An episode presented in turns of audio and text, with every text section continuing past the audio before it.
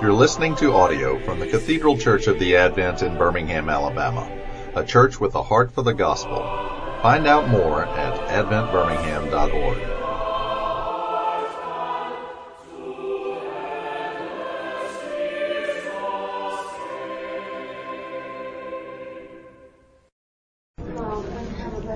All right, everyone. Welcome. Good to see everybody. Um, uh, just as we're gathering in before we pray, just a, a, brief announcement, and we're running ahead of time.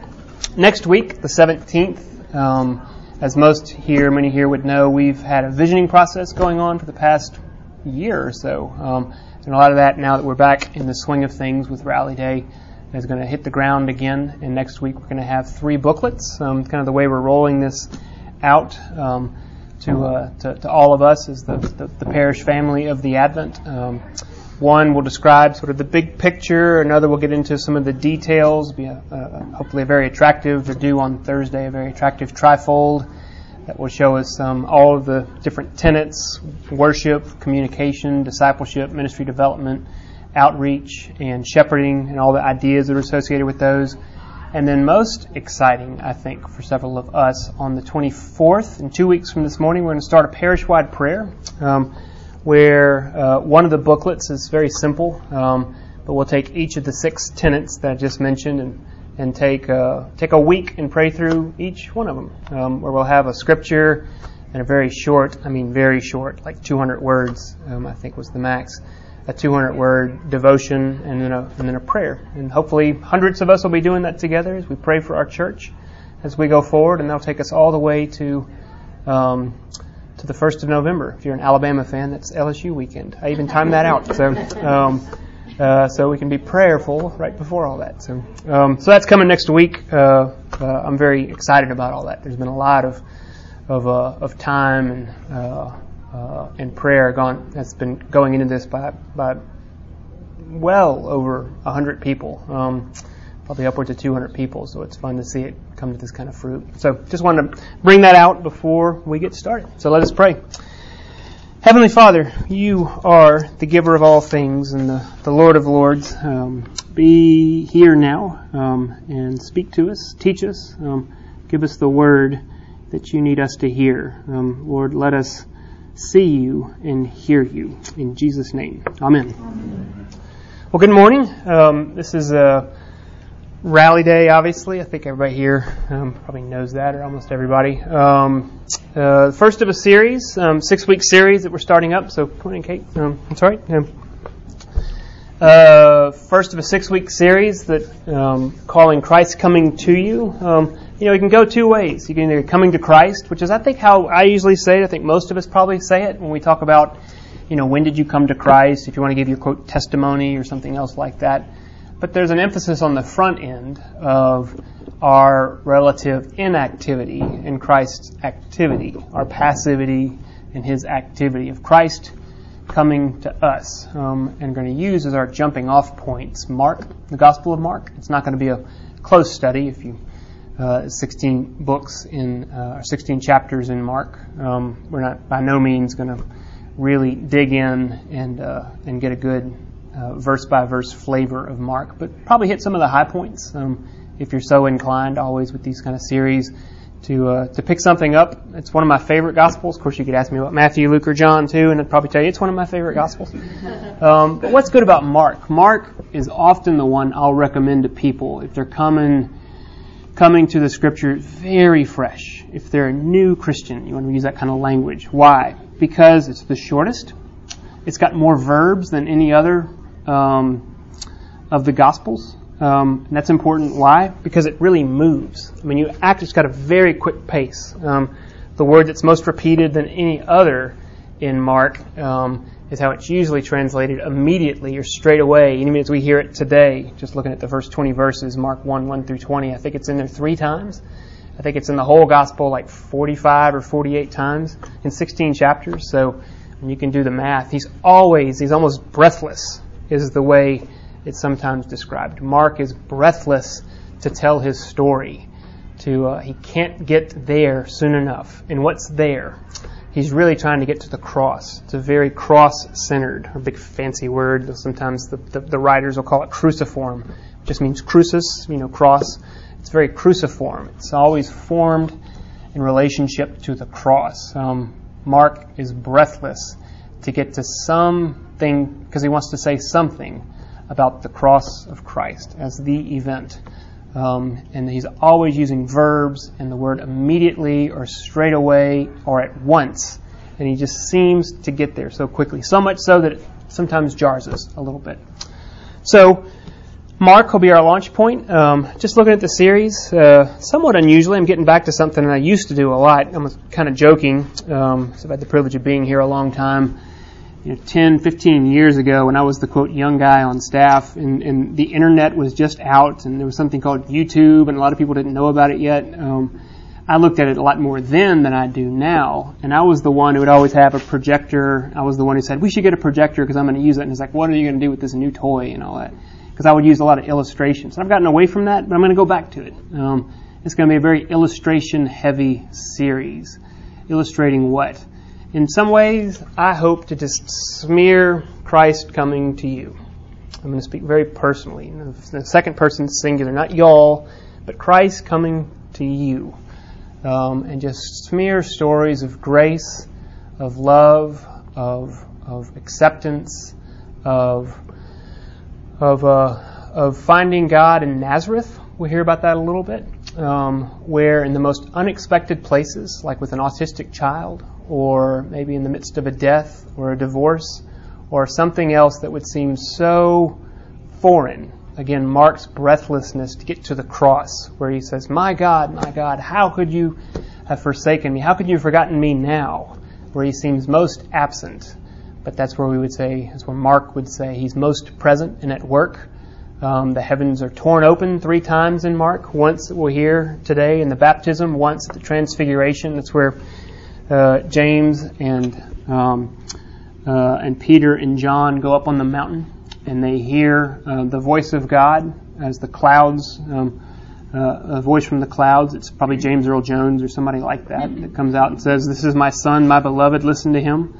Second time it's torn, and the third time, as the heavens are torn, as well as the temple curtain, the six-inch thick curtain, which is torn from top to bottom each of those epiphanies, each of those ahas, each of those moments of of, uh, of revelation, and each of those moments where we're struck and we're apprehended by something that happens to us. We didn't do this to ourselves. This isn't a product of our of our intelligence. We didn't sort of reason this through. It was thrust in on us, where we could try not to be apprehended by it. And yet God does something else, where He is the author of what He wants to have happen to us, um, where we are faithed, you might say, um, rather than we, quote, have faith, which always gives a sense of I'm acquiring it, I'm getting it, I did it, I said yes to it, I, I reasoned through it, and I said I could either do this or I could do that, and I choose this. There's another way to think about all that. And I think that's where more Mark in the rest of the scripture. I'm just using Mark to speak of him. It's saying, no, it's really this place of, like the centurion at the end of uh, the Gospel of Mark, and when Jesus breathed his last, um, and he says, surely this man was the Son of God.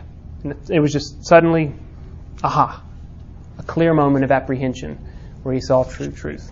So that's what I hope to do through a lot of illustrations, and that's what the teaser is here with this uh, with this young couple. Um, comments there? A lot of interaction. I always like that. Um, got a little bit of time this morning, so I'm going to smear on some illustrations. Probably one, maybe two a week. So still working through the text. Um, I've been reading uh, a lot recently. It just seems like in different different venues, whether it's AL.com or uh, uh, some of the studies that are coming out from Gallup or, or Pew or, or, or lots of these other places, or just uh, the other sources that I read, where it's just talking about you know the spirit of Jesus um, a lot, or where he's open-minded, and, and Jesus is only. I want to emphasize that where he's only a teacher, where he's only an example of of love and um, compassion, um, where he becomes basically a, a freedom fighter. where he becomes somebody that pursues justice. Now, he's all that, of course, but that's not all he is. And there's a word, I think, that I also want to have, if not for the whole series, at least today, to be able to bring us to that. Because as we're looking at the gospel, the gospel of Mark, I hope we're looking at part of the question is who, who am I and who is Jesus and what has he done? You know, those are the three big questions of life. I actually think somebody says, What's the meaning of life? And I'd say, Well, there's three questions that life of meaning has to grapple with. And it's those three Who am I? Who is God? And what has he done?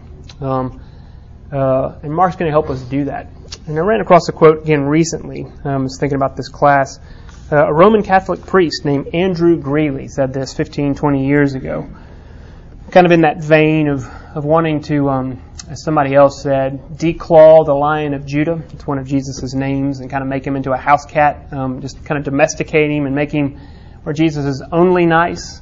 Um, you'll hear this a lot that Paul is kind of mean, but Jesus is really nice. I don't know if you've heard that. It's like, well, you know, we'll read the Gospel of Mark, and, and he says some pretty abrupt things. Um, and Andrew Greeley had this to say Once you domesticate Jesus, he isn't there anymore. Um, the domestic Jesus may be an interesting fellow, a good friend, a loyal companion, a helpful business associate, a guarantor of the justice of your wars. But one thing he certainly is not the Jesus of the New Testament. Once Jesus comforts your agenda, he's not Jesus anymore. There's an echo of Tim Keller that I always hear here. Um, but he said Jesus is an equal opportunity offender. if you're politically conservative, he's going to seem like a massive liberal. And if you're, polit- if you're politically progressive, he's going to seem uh, like an arch conservative. He never is domesticatable, if you want to call it that. He doesn't fit into the box that we want him to fit in just to make it look like it's our life the way we want it to be. And that's going to be a big thrust of today. So, that's kind of all intro. Comments or thoughts? Yeah, Brett. I mean, think of domestication as power and control, to your point of like trying to fit him in a box. Yep. We, he becomes subordinate to us. That's right. That's right. So, and in a minute, I'm going to make the point, or at least try to, that we can't not not do that. Yeah. And every day, that's going to be called repentance, where it's like I'm doing it again, and I can't not not. And you knew that already, Lord, even before time was late, that I can't not not domesticate you and have control, and even try to tell you who I think you are, um, rather than the opposite. And that's going to be the smearing of grace that He comes to us. Don, do you want to say something? Well, just to, to reinforce your comment about um, uh, being all through Mark in this, I've read a bunch of times commentators look at the Mark and say he's answering two questions. The first half of Mark, up in the middle of chapter 8, Mhm. is who is Jesus? Mhm. And the second half of Mark, from 8, 15, 20, or Yep. from there on, is what did he come to do? Yep. That's real helpful for me to stay at 50,000 feet. So we're reading all this. Yep. But what are the two big questions? Yep. Jesus? Yep. What did he come to do? Yep, kind of works up to it. It's actually a really interesting literary piece. Um, my religion class at Sewanee, uh, first time I read the Gospel of Mark, it was fascinating to see the literary structure of Mark. There's a book that I still remember that I, I recommend. Um, the story of Mark. I can't remember the uh, the author, but it's a purple cover. It's really interesting um, if you're into that kind of thing. Um, and I hope somebody here is. Justifies my existence after all. Um, two statements um, that I'm going to work to and away from, um, probably a lot over the next six weeks. First one has been said many times in many different ways by a lot of different people. We don't see things the way they actually are. We can't. Um, Harper Lee said it, um, get the quote right, uh, through the, the mouth of, um, I don't think it was Atticus Finch, I actually think it was the judge in To Kill a Mockingbird as he was trying to get order in his courtroom. He said, People generally see what they look for and they hear what they listen for. Or somebody else that I know named Anaïs Nin, not a Christian, just a secular author, one of the first sort of liberated women, a feminist from the late 19th century. Um, I think she was Spanish. Um, said, People don't see things the way they actually are. People see things the way that they are. Christians would call this original sin. Or that's what I want to call it, is original sin. We can't not not see things the way that I need them to be, or at least the way I think they ought to be, through my sin laden eyes and my fleshly self, as it were. Um, I don't see things the way they are. What does that mean? That's what I want to unpack. It means I don't see my children, don't see my wife, don't see relationships, don't see my job, I don't see y'all, I don't see my own existence, my worth, who I am, why I'm here, what's ultimate, what matters, um, who God is. I don't see any of that correctly. I think of all the things that I do and I misapply some sort of critical analytical method. We call that idolatry. I think um, that the most important thing in my day is these six emails that I'm supposed to get done. And those become my idol. What does that mean? It means I give a lot of worth to it. My time, my attention, who I am is oriented for that hour around something that's going to be lost in five years. No, it's important. I'm not saying it's important, but I don't see things the way they are. That's just a really base example. Even getting to our credit card statements or how we orient our lives around, you know, X, Y, or Z. Or if I really think that what we always hear that no man or woman on his deathbed said, I wish I spent more time at the office. Um, and yet that doesn't change our behavior. Um, it doesn't seem to do it. And I know that's true that, of course, when I'm dying, I'm going to say, Where's Mame? Where's, where's somebody that I love? Is there a word for me? Please, is there anything? And yet it doesn't do it. So I can't see things the way they are. Um, which is why we can also say this. So that's the first statement. Um, we don't see things the way they are actually. We see things the way that we are, or the way that I think they're supposed to be, or whatever else. Which is why also, and this was the title of the class, you have no idea how much God loves you. Why can I say that? Um, well, because I know myself, and I think what I just said a minute ago that we don't see things the way they are is true. It has to be true then that I cannot comprehend or fathom. I can't begin to plumb the depths of God's love and how much He loves you. What it means that while we were yet sinners, Christ died that with Mark we would race to the cross and say, This is everything. If this is true, this is everything in my entire life. Our entire life gets reoriented around this one thing rather than all the little things that I do. And it then undomesticates the domesticated Jesus, who becomes just someone who I can sprinkle in to say, you know, something about what I wish things were. Um, so those are the two ways I want to sort of move back and forth. Again, comments. I'm going to talk a little bit of psychology here and kind of have some fun before we get into Mark um, about these two ideas that we don't see things the way they are, and we have no idea how much God loves us, how much God loves you. Any anything you want to say? Um, psychology. What, what's the usefulness there? In about seven minutes, and I'll go to this. Um, we'll go to the uh, text. Um,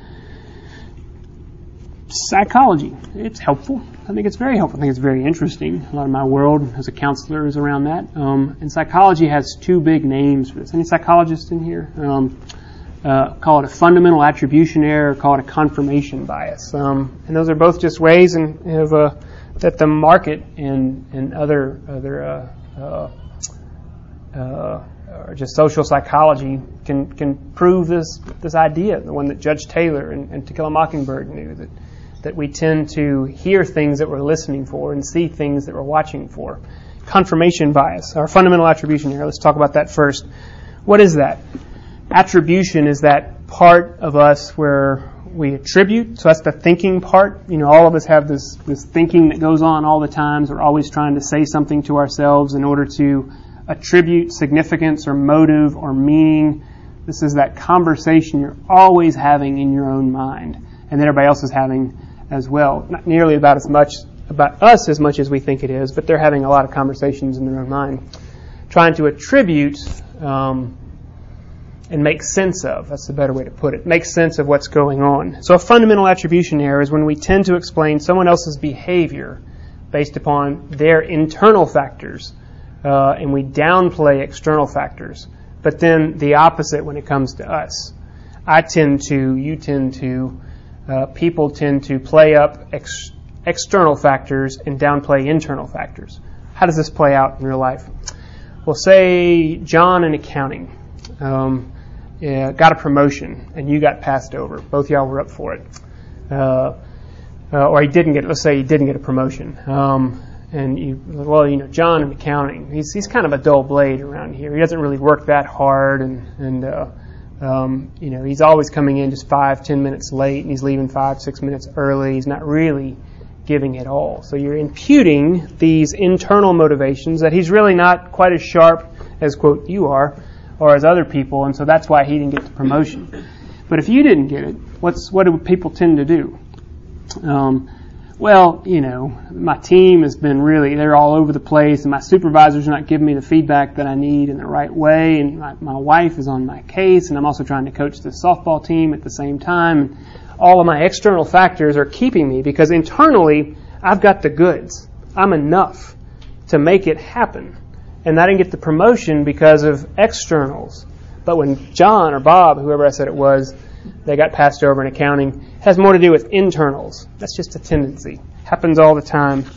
Uh, I knew it. so and so got caught on tax evasion. Well, you know who his father is, don't you? You know that sort of thing. But you know, it's like, well, didn't you like? Well, it was complicated when I sort of didn't report that one piece. Um, you know that sort of thing. There's tendencies all the time. It goes all the way back to the garden, uh, where uh, Adam was quick to say, well, this external factor, this woman that you gave me, she gave me the apple, and so I ate it. Um, fundamental attribution error, rather than Adam just saying, me.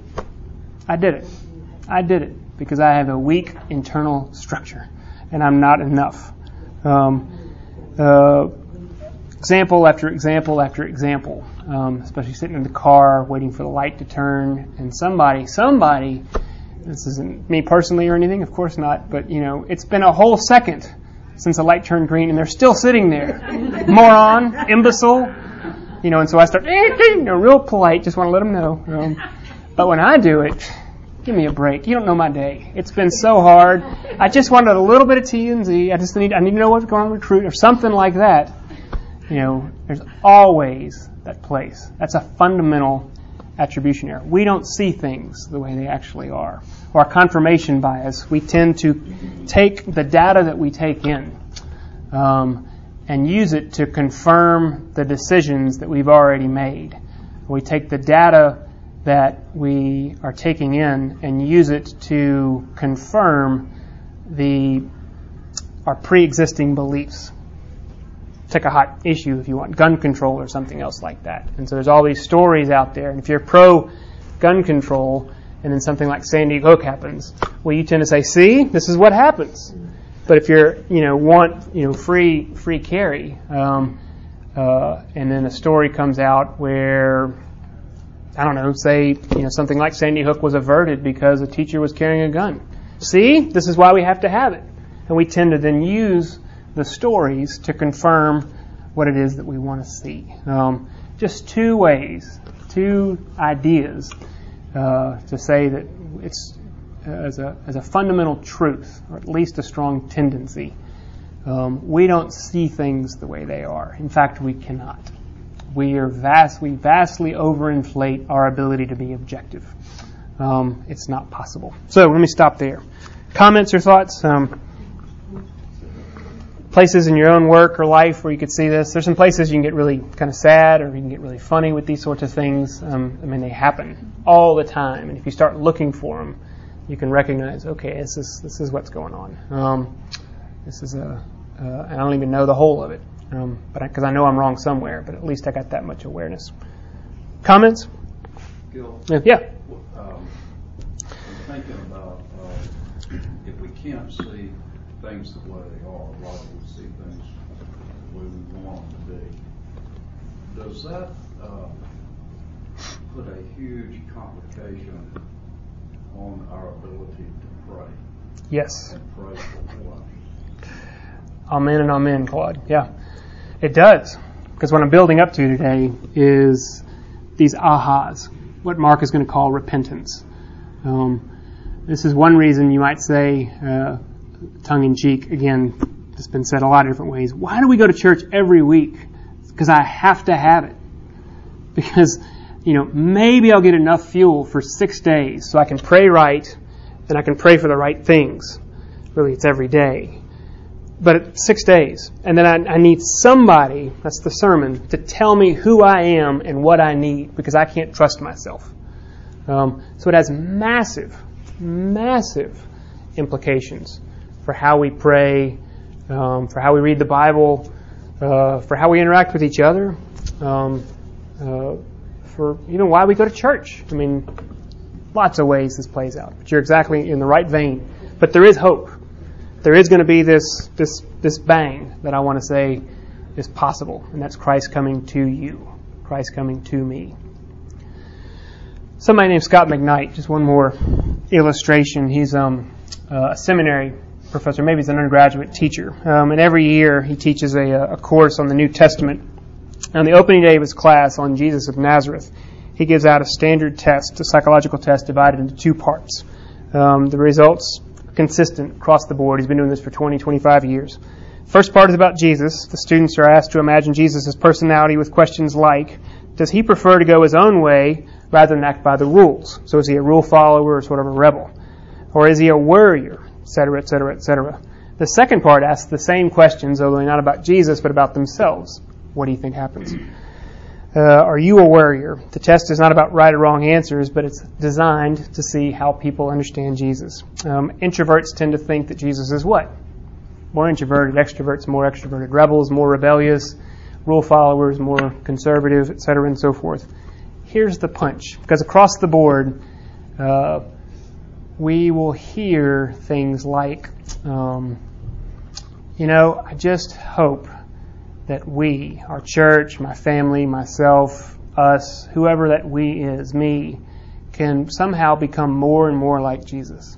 That's a hope that we often will hear, isn't it? Something like that? Well, the exact opposite seems to be happening. Without this revelation, without an epiphany, without something called repentance. All this is a big buildup. So we can look at one word and that's repentance. It's a massively important word that has a lot of confusion around it. Where we're not becoming more and more like Jesus. What's happening? Jesus is becoming more and more like us. He's becoming more like you to you. He's becoming more like me to me. He's becoming more like her to her. Um, that's a problem. That's all I want to raise up and say, like, well, where, kind of what you were saying, what, what then are we supposed to do? Like, is there any hope? I mean, how do we, how do I have any confidence in, in what I'm doing? Um, here's a transition. My grandfather was, uh, he's still, he died many, many years ago, but one of my great heroes in life is my maternal grandfather, my dad's, my mom's dad. Um, knew him really well. One of the best things that I have still. Somehow he had, I had he had 13 uh, grandchildren because my mom was the oldest of five children. They all had a bunch of kids. Uh, and we'd always go over there, and, and somebody would sit in Grandpa's chair. Um, and I got Grandpa's chair, still where I sit every morning. I was in there a few hours ago. It's where I sit every morning and have my coffee. I don't know how I got it. I'm just so humbled by it. Anyway, Grandpa, as we called him, five children, 13 first cousins, um, a Texas cattleman um, of that generation. You know, a handshake is a bond, very relational, old cattle, uh, uh, a lot of honor. Uh, he would know lots of people in that world in Texas. What did that mean? That mean a lot of people really loved him, which means that for Christmas or his birthday, whatever else, he got a lot of trinkets. what else do you get your grandpa when he's a man of honor? And power and prestige. Uh, you get him things like that. Remember that ball bearing thing that would do this? He had like a hundred of those things, or those things would tip over. And so that's the whole point. Just talking about my grandfather because I loved him so much. But you remember that ball bearing thing? I think it was called like Newton's cradle or something else like that. That's what we're looking for. Is something because we're here, and we need something to come in and go and to turn us over. This is what the Bible is going to call repentance. So I want to give that illustration. The sense of I'm here, I'm static, I'm stationary, I'm stuck, I'm making Jesus into who I am rather than becoming more like Him. I don't see things the way they are. I don't even understand how much God loves me. Then something happens. So let's turn to Mark um, and read Mark 1, 1 through 20. Um, hear the word immediately. It's going to be in there several times. Um, I'm going to introduce John the Baptist uh, we're going to get down to the place where Jesus, after he is baptized, and then the heavens are rent open or torn open, and a dove comes down, and we hear the voice of God. This is my beloved, um, whom I love. Listen to him. So the emphasis on the hearing. And then he's going to go out um, and he's going to announce the time has come. This is going to be the big verse today, verse 115. Um, the kingdom of God is at hand. Repent and believe in the gospel and he's going to go and call the first disciples. And they're also going to have some moment like that. So, Mark 1, 1 through 20, and then we'll, um, I'll say a little bit, and then we'll look at this as a, uh, as an example of repentance, of repentance being a displacement where suddenly I am apprehended by what's truly true and actually actual and really real. That's what I'm trying to get to today in the, the, beginning of the gospel of Jesus Christ, the Son of God, as it is written in, the, in, Isaiah the prophet Behold, I send my messenger before your face, who will prepare your way, the voice of one crying out in the wilderness, Prepare the way of the Lord, make his paths straight. That's John the Baptist saying all that. John appeared, um, I'm sorry, that's Isaiah about John the Baptist. And so John appeared baptizing in the wilderness and proclaiming a baptism of repentance for the forgiveness of sins. The two are always tied together, somehow repentance and forgiveness. And all the country of Judea and all Jerusalem are going out to him and being baptized by him in the river Jordan, confessing their sins. Now John was clothed with camel's hair and wore a leather belt around his waist and ate locust and wild honey. And he preached, saying, After me, John the Baptist saying this, after me comes he who is mightier than I, the strap of whose sandals I am not worthy to stoop down and untie. I have baptized you with water, but he will baptize you with the Spirit, the Holy Spirit. And in those days, Jesus came from Nazareth of Galilee. We'll talk about that later. And was baptized by John in the Jordan. And when he came up out of the water, immediately he saw the heavens being torn open, and the Spirit descending on him like a dove. And a voice came from heaven. You are my beloved Son. With you I am well pleased. The Spirit immediately drove him out into the wilderness, and he was in the wilderness forty days, being tempted by Satan. And he was there with wild animals, and the angels were ministering to him. Now, verse 14. Now, after John was arrested, just kind of an incidental comment. Now, after John was arrested, Jesus came into Galilee, proclaiming the gospel of God, and saying, The time is fulfilled and the kingdom of God is at hand. Repent and believe in the gospel. Passing alongside the Sea of Galilee, he saw Simon and Andrew, the brother of Simon, casting a net into the sea, for they were fishermen. And Jesus said to them, Follow me, and I will make you become fishers of men. And immediately they left their nets and followed him. And going on a little farther, he saw James, the son of Zebedee, and John, his brother, who were in their boats mending the nets. And immediately he called him, and they left their father Zebedee in the boat with the hired servants and followed him.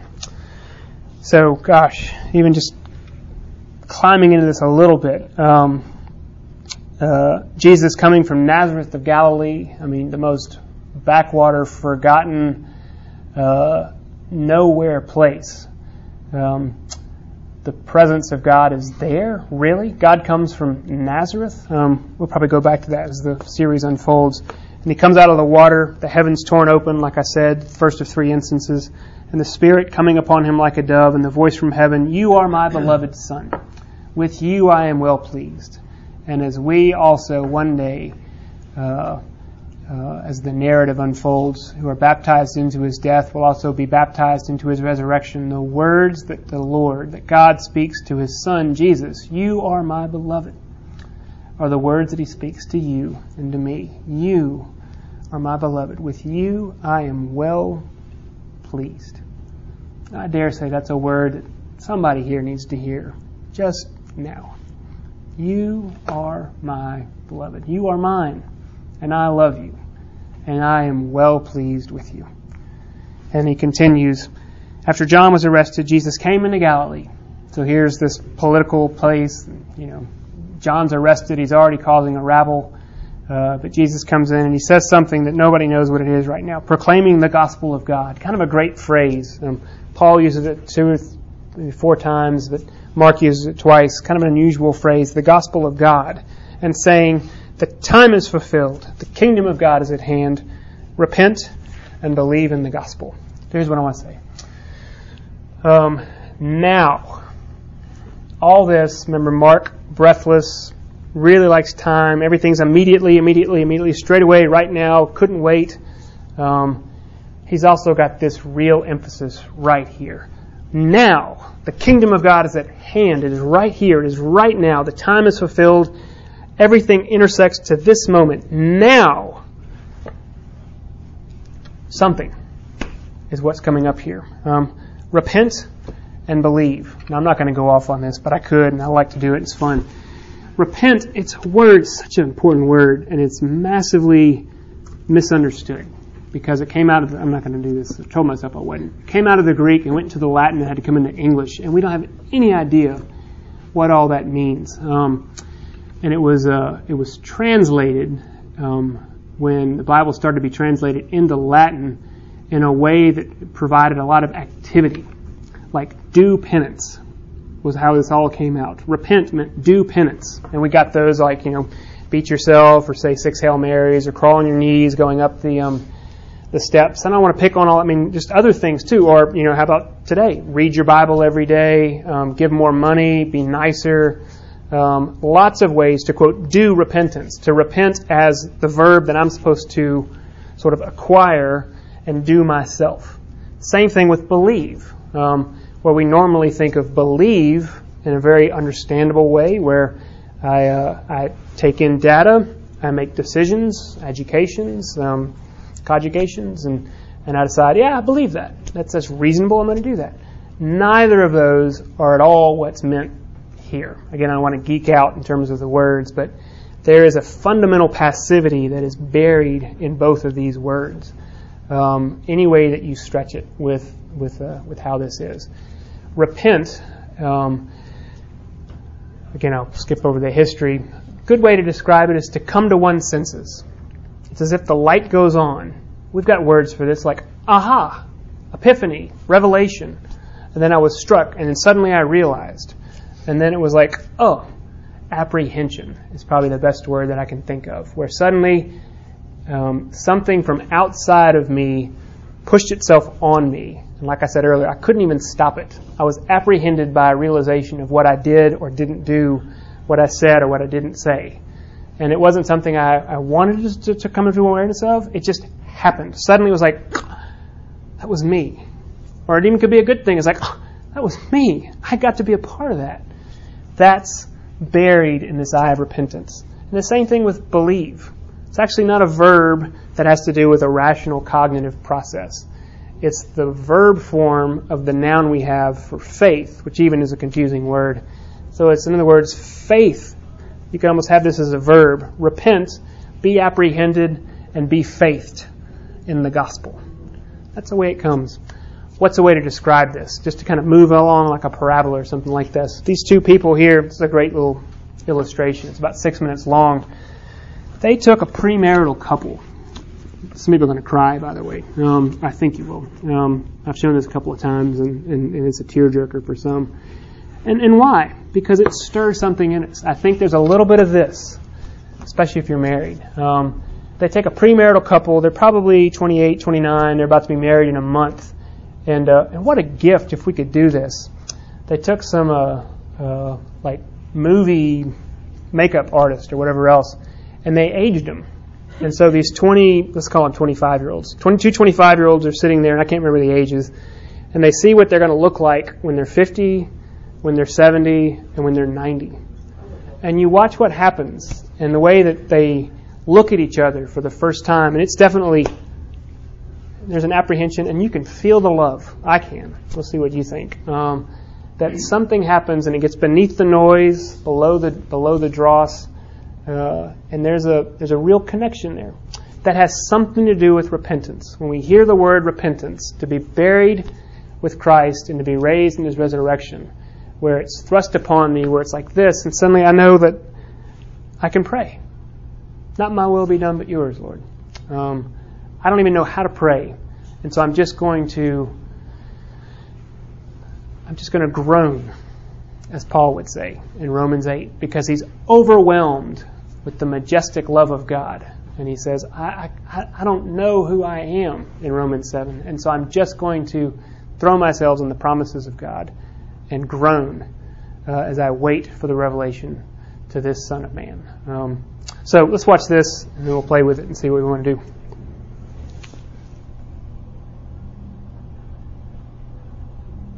And Sorry. I'm Christy, I'm Dennis. and we know each other because we're getting married. In a month. I mean, not really nervous about the idea of marriage. I'm just ready for that already. Yeah, Um, not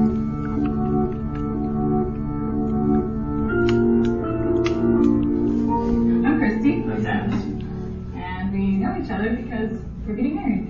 In a month I mean, not really nervous about the idea of marriage. I'm just ready for that already. Yeah, not anymore. Now we're a month out already, just ready to what about just like take every? a show on the road. Able to show people this, like our Yeah, like our kids or like you know our family. Like this is this is what we'll look like. My mom thinks this is the, the coolest thing ever. She's like, but what a treat for us that we, because we will probably be gone when you're that age, and we'll get to see what you would maybe look like. How cool! Neat way to think about it. Are you ready for this? Yeah. Let's do it.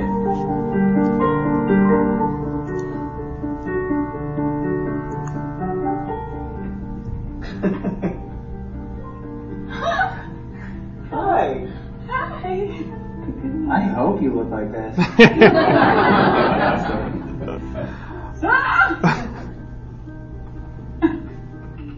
what? Yeah, I'm gonna look just like my mother one day. Oh my god. Okay, so I need to start using sunscreen. That's that's definitely good. What are some stereotypes of this age? We're gonna have a pretty stereotypical life. Well, we already have a rescue pit bull and we drive a Subaru. well, I have a couple Kids. of teenagers. Ugh. That'll be rough. We'll be on the PTA. Oh god, that sounds so weird.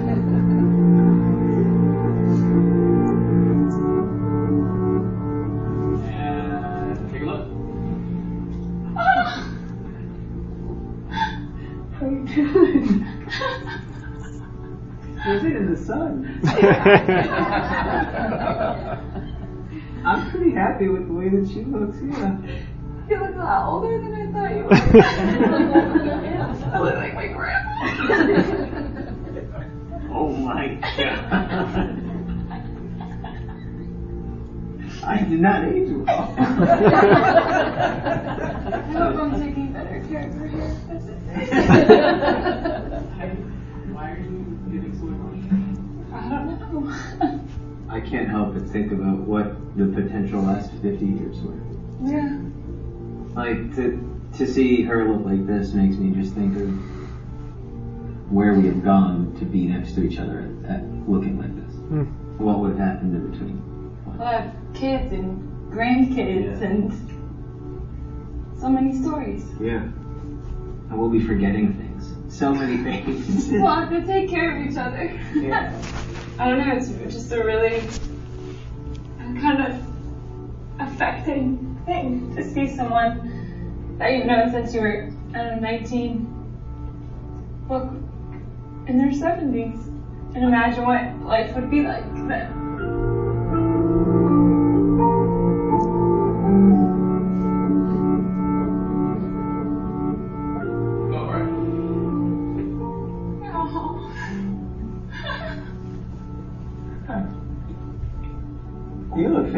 Fantastic. Say over 75. You do, but. oh, wow.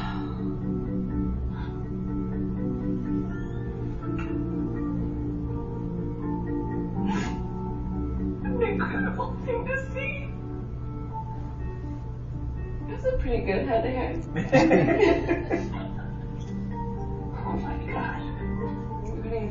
you? I think I look pretty darn good. When I smile, I look like a very jolly old man. When I don't smile, I look like a stern asshole.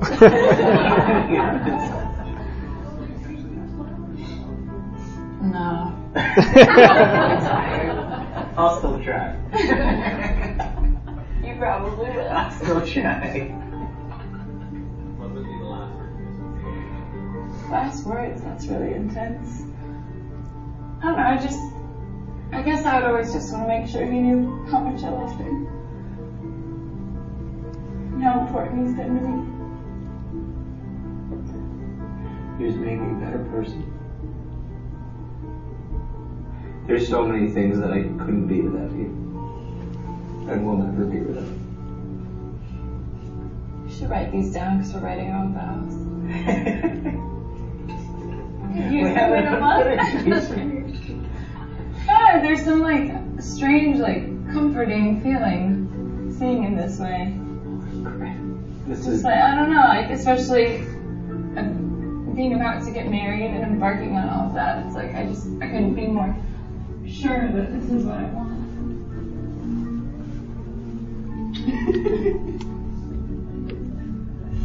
That's what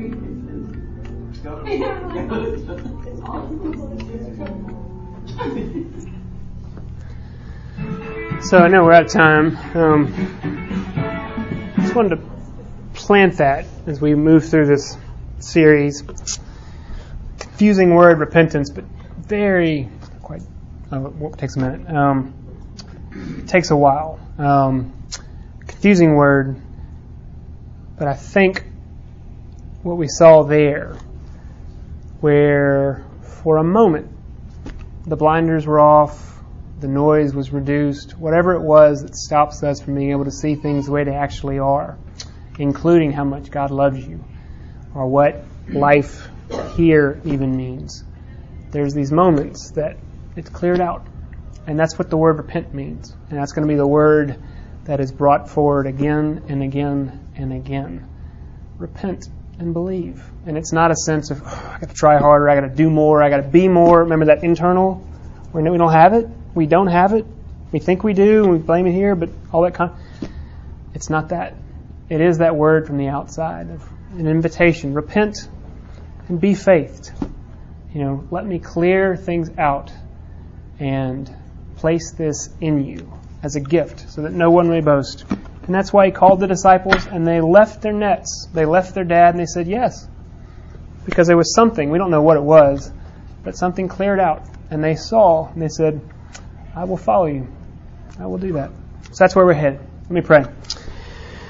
Lord, correct me where I'm wrong, but where you would want a word strengthened, um, clear the noise, and uh, uh, as Isaiah said, lower the mountains and raise the valleys and make straight a highway to you, so that we would see you clearly. More than that, Lord, so we'd be apprehended by you and how much you love us and how, how it changes everything. Don't let us make you in our image. Um, we don't want to grow Jesus to be more and more like us. Lord, let it be the opposite um, and give us that humility to, um, to be loved by you. In Jesus' name. Amen. Thank you all. See you next week.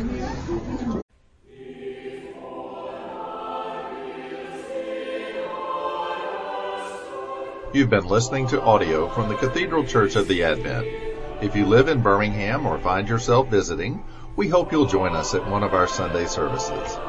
Find out more at adventbirmingham.org.